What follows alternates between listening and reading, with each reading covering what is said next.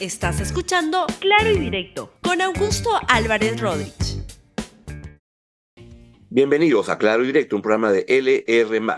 Hoy vamos a tener un programa muy, muy interesante porque vamos a conversar sobre los temas de la educación, que han sido los temas que siempre deberían estar en el candelero y en la agenda nacional, pero esta semana han estado mucho más presentes porque, como con relación a, porque se han producido una serie de cambios en el gabinete ministerial, seis cambios, eh, seis, cuatro cambios, dos rotaciones de eh, ministros como consecuencia de una discusión que puede haber ocurrido dentro del gobierno con relación a la aprobación de una ley que lo que propone es la reposición de maestros que no han dado los exámenes. En ese contexto se produjo una declaración de la ministra de Educación hasta entonces, la señora Magnet Márquez, que dijo que el gobierno iba a observar este, esta, esta aprobación de la ley en el Congreso y al mismo tiempo, casi simultáneamente, se produjo esta, la, la, renuncia o el despido de la ministra, porque fue una invitación al retiro, lo cual es un, un, despido en términos prácticos. ¿Qué es lo que está pasando con la educación? Y vamos a conversar con un punto de vista alternativo al que estamos teniendo en este programa, que es el que nos va a dar el ex ministro de Educación, Nicolás Lynch va a ser un gusto conversar con él para que nos dé una visión acaso distinta a la que hemos estado exponiendo en este programa, porque a mí me interesa mucho la pluralidad, que la gente, que la audiencia tenga puntos de vista distintos sobre los problemas medulares relevantes del país. Antes de entrar con el ex ministro Nicolás Lynch, vamos con un rápido recuento de las juramentaciones de los ministros que se produjeron el día de ayer. Adelante, por favor. Acto seguido, la señora Presidenta de la República procederá a tomar el juramento de estilo a la señora Ministra de Estado en el despacho de Educación. Señora Miriam Janet Ponce Vertis, ¿jura usted por Dios y la patria desempeñar leal y fielmente, sin cometer actos de corrupción, el cargo de Ministra de Estado en el despacho de Educación que le confío? Sí, juro. Si así lo hiciera, que Dios y la patria lo premien y si no, se lo demande.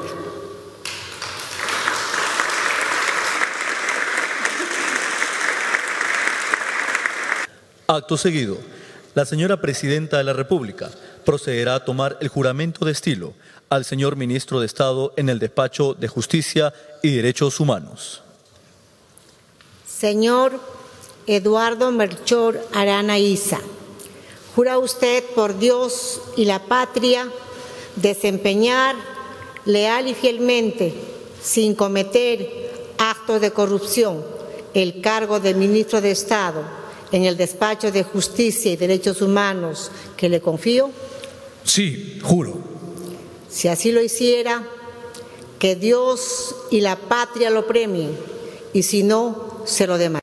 Acto seguido, la señora Presidenta de la República procederá a tomar el juramento de estilo al señor Ministro de Estado en el despacho de Trabajo y Promoción del Empleo.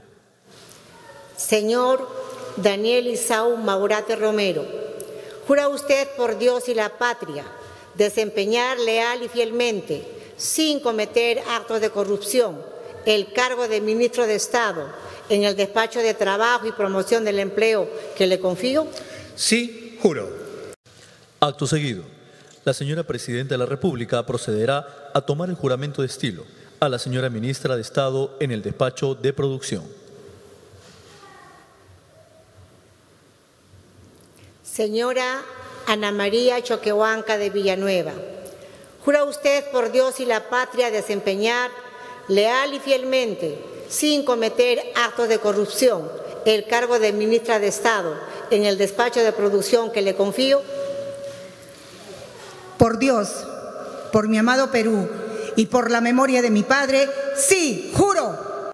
Acto seguido, la señora Presidenta de la República procederá a tomar el juramento de estilo al señor Ministro de Estado en el despacho de Transportes y Comunicaciones. Señor Raúl Ricardo Pérez Reyes Espejo, jura usted por Dios y la patria desempeñar leal y fielmente, sin cometer actos de corrupción, el cargo de ministro de Estado en el despacho de Transportes y Comunicaciones que le confío?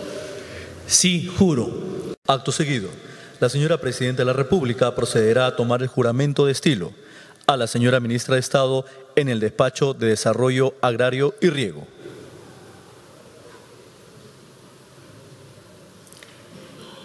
Señora Jennifer Lisset Contreras Álvarez, ¿jura usted por Dios y la patria desempeñar leal y fielmente, sin cometer actos de corrupción, el cargo de ministra de Estado en el despacho de Desarrollo Agrario y Riego que le confío?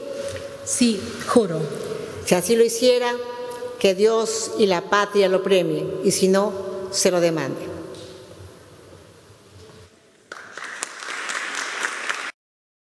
Bien, seis relevos en el gabinete, dos que son recambios que pasan de una cartera a otra, como el caso de justicia que pasa a trabajo, o el caso de producción que pasa al MTC, y ministros nuevos que ingresan. He visto comentarios de diversa índole que en algunos casos esto marca una relación con el Fujimorismo, porque la ministra de Educación fue parte o exponente en el plan de gobierno de Fuerza Popular. Veo que son, además hablan de, de una relación con el bloque magisterial y cosas como esa. Yo siento que es un gabinete que se parece mucho a lo que ya hemos tenido y vamos a verlos en todo caso en la cancha, vamos a ver cómo es que van recorriendo y ahí ir entendiendo las claves de este cambio ministerial. Antes que especular, pues veamos qué es lo que se plantea. Y un tema medular, como les decía, es qué va a ocurrir en el caso del sector de educación en el cual pues la, la, la, ex ministra de Educación, la señora Magnet Márquez, había dicho que iban a observar la ley de reposición de maestros que no habían pasado los exámenes y han puesto a su viceministra, que ya había declarado también en la misma línea que ella. Es el tema de educación y el tema de educación es un tema que es muy importante y por eso eh, tengo la, la, gran oportunidad de poder conversar con Nicolás Lynch, quien me mandó un, un mensaje hace anoche y me dijo, el problema es más complejo de cómo lo estás viendo y lo está viendo mucha gente y entonces me pareció muy importante que lo puedes poner acá. Nicolás, bienvenido al programa. Augusto, eh, muchas gracias. Efectivamente, como te señalé, el problema creo que es bastante más complejo. Este tema de los... 14, sí, este tema de los 14.000 maestros que ha estado en las noticias en los últimos días, eh, yo creo que no hay duda que tiene, debe tener una solución por la vía del mérito, ¿no? Por la vía de los exámenes. Eh, no solo el Ministerio de Educación en sus diversos momentos, sino también el sindicato magisterial más grande en este momento, el SUTEP, se ha manifestado en el mismo sentido, ¿no? Entonces yo creo que sobre ese punto no caben mayores dudas. Pero mi, mi pregunta, mi cuestionamiento es acerca del tipo de exámenes que se ha venido tomando. O sea, sí. ¿por qué hay esta distancia de los maestros hacia las evaluaciones? Había un rechazo general hace 20 o más años. Cuando yo estuve en el Ministerio de Educación, entre el 2020 y 2021, tomé uno de los primeros exámenes nacionales y fue una batalla campal. Hubo que tomarlo en dos fines de semana, finalmente se logró salir adelante. A partir de allí, yo creo que la mayoría de los maestros, generacionalmente renovado el cuerpo magisterial además, acepta las evaluaciones. Ya nadie te dice, ni, lo, ni el sindicato más importante tampoco, no queremos evaluación. Por supuesto, todos dicen, hay que evaluarse. El problema es cómo se evalúa a los maestros. Y aquí hay ¿Y ¿Cuál es el números? problema, Nicolás, con la, con la, la prueba entonces? ¿Dónde está la, el, el, punto? ¿La prueba no, es, no está bien diseñada? ¿De qué? ¿Cuál es el problema ahí? El problema es muy sencillo. Eh, yo te doy los resultados del 2019 que son similares a los tres concursos anteriores que tomaron los ministros que inaugura el periodo Saavedra, digamos, el 2015, 2017, 2018 y el 2019 del que doy números. El 2019, 212 mil maestros dan la prueba y solo al final resultan con plaza 4.500 maestros. O sea, son aprobados 4.500 maestros. O sea, de, el 2%. ¿De, cuántos? El, de, 12, de 212 mil, que dan las dos wow. etapas del concurso. ¿no? O sea, Entonces, esto bien, bien bajo. es un, así es, esto es un porcentaje similar a los tres concursos anteriores. Entonces, ¿Esto qué significa? Significa una precarización del trabajo magisterial, una grave precarización. O sea, ahorita revisaba cifras más temprano, eh, tenemos 426 mil maestros, de los cuales 220 mil, 221 mil son nombrados. Bueno, hace 12 o 14 años habían en promedio 330 mil maestros.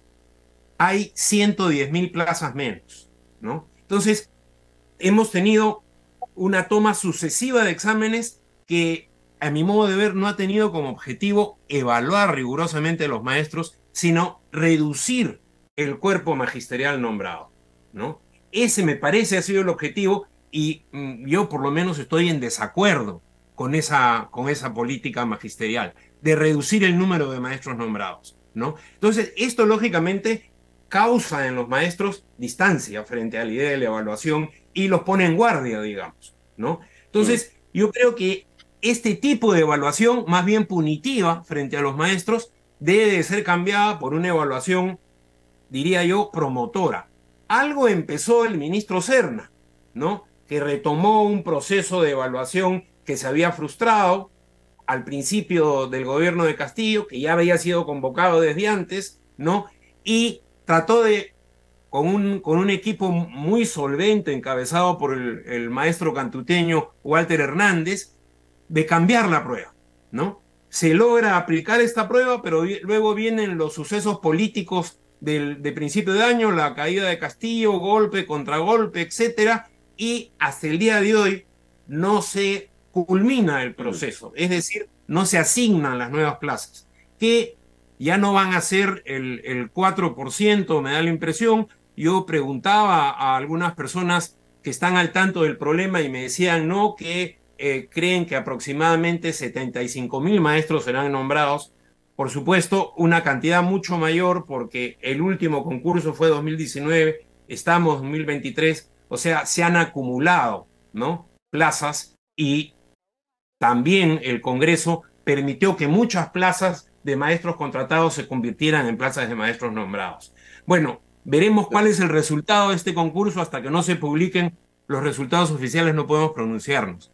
Pero la política anterior, te repito, ¿no? Entre el 2019, entre el 2015 y el 2019, no ha estado encaminada a promover al magisterio, sino a castigar al magisterio y a precarizar el servicio. Creo yo con la idea de debilitar al, al sindicato o a los sindicatos, porque hoy día hay dos, ¿no? Eh, esa me parece que ha sido el objetivo. El y el, y el, y el, y el FENATE contratado es un magisterio frágil, efectivamente SUTEP y, FENATE, ¿no? Y lo que te pregunto eh, sobre, sobre la prueba, ¿qué, ¿qué, es lo que está pasando ahí? ¿Es que las materias que se incluyen en el examen no son las correctas o que está muy difícil el, el, examen que se ha deteriorado, se ha degradado mucho la capacidad de los maestros en el tiempo y no están preparados para un examen así. ¿Dónde está el problema con el examen? Que, o sea, que no yo creo que, efectivamente, esa es la pregunta. ¿Dónde está el problema con el examen? Y yo he conversado con muchas personas porque esta interrogante viene, como comprenderás, en los que estamos interesados en el tema, no de ahora, sino de hace seis o siete años, cuando empezaron a producirse los resultados.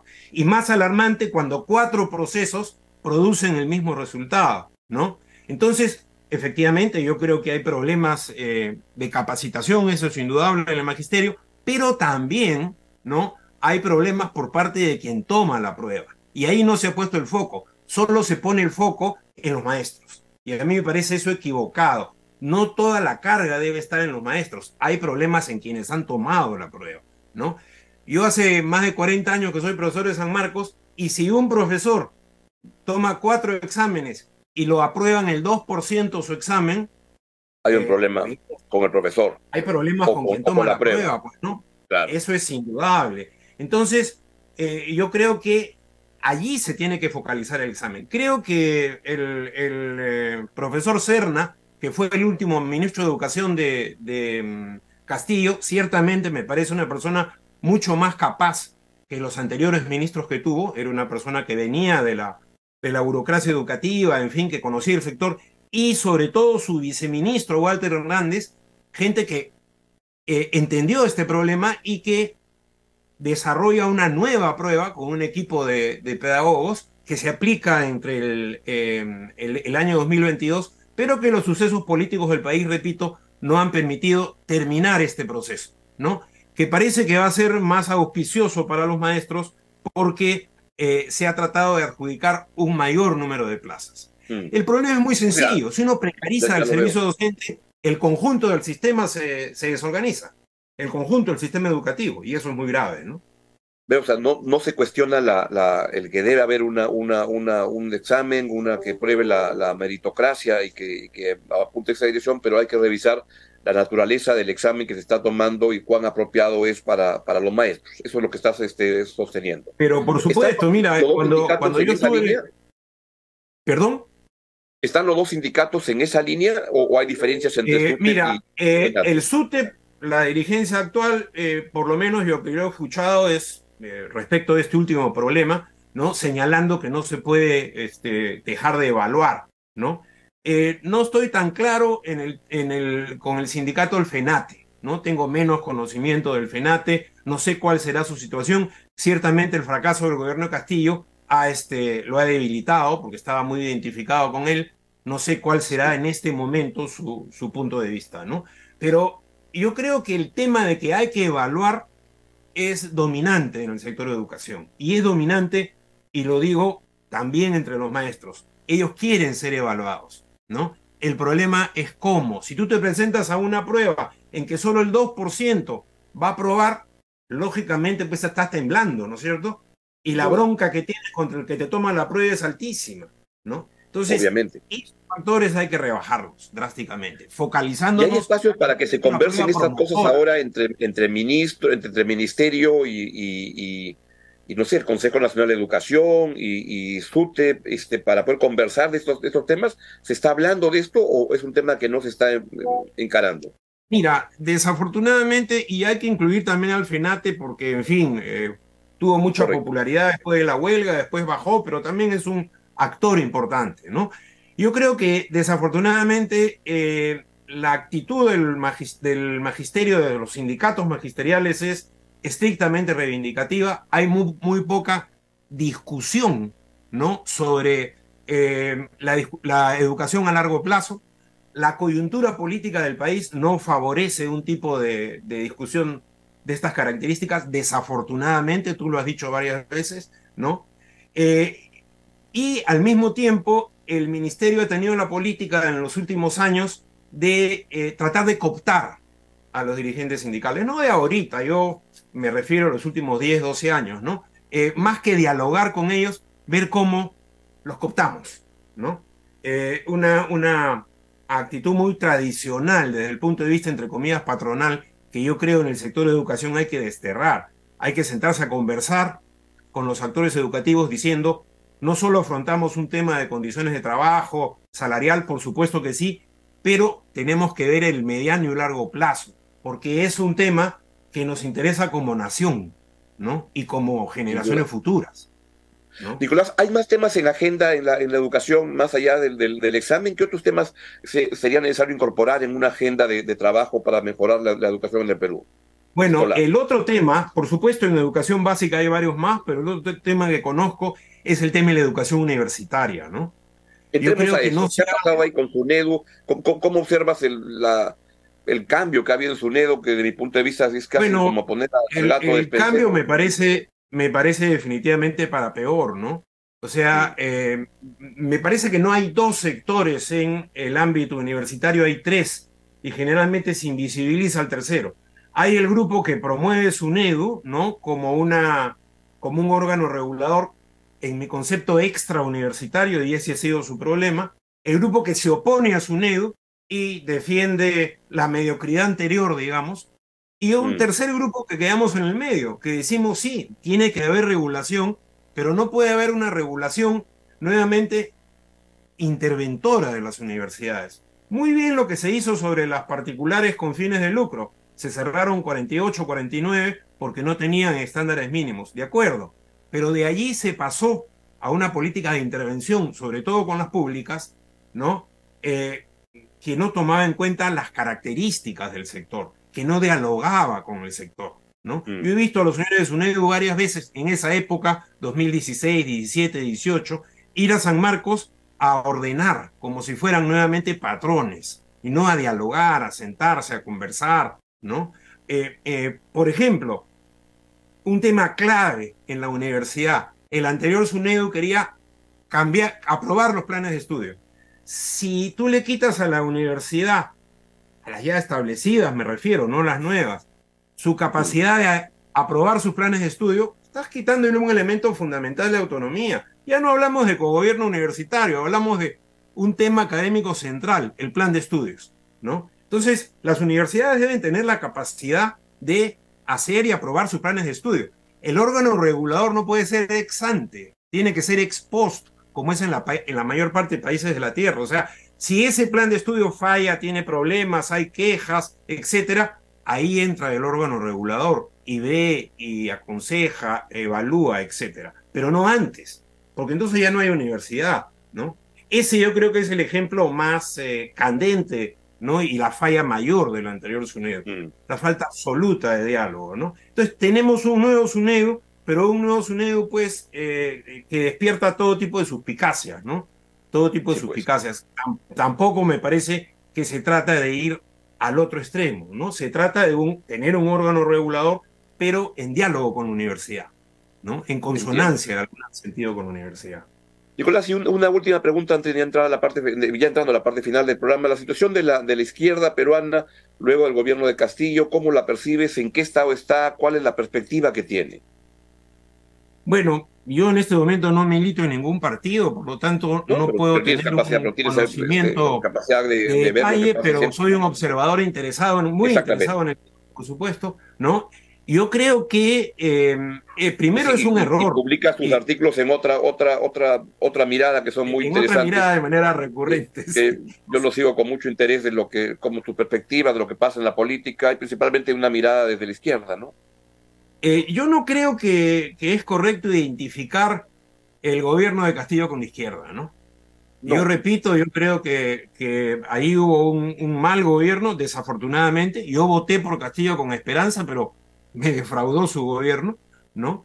Eh, yo creo que hay en este momento eh, un esfuerzo por diferentes lados de la izquierda de producir una alternativa para el país ¿no? Una alternativa en torno al tema del adelanto de elecciones, en torno al problema de convocatoria a un referéndum constituyente, etcétera, ¿no? Que son eh, reivindicaciones que han salido en, en las movilizaciones que hubieron entre, entre julio y marzo y que se repitieron en julio.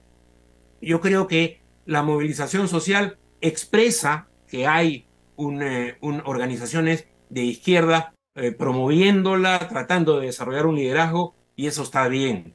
Menos, por supuesto, se puede identificar a la izquierda peruana con alternativas de carácter terrorista, de lucha armado, cosa parecida, ¿no? Eh, la izquierda peruana fue una de las víctimas del terrorismo en los 80 y principios de los 90 eh, muchos fuimos amenazados en ese momento. Eh, no creo que se le puede de ninguna manera identificar así. No es una forma de dar el debate político, ¿no?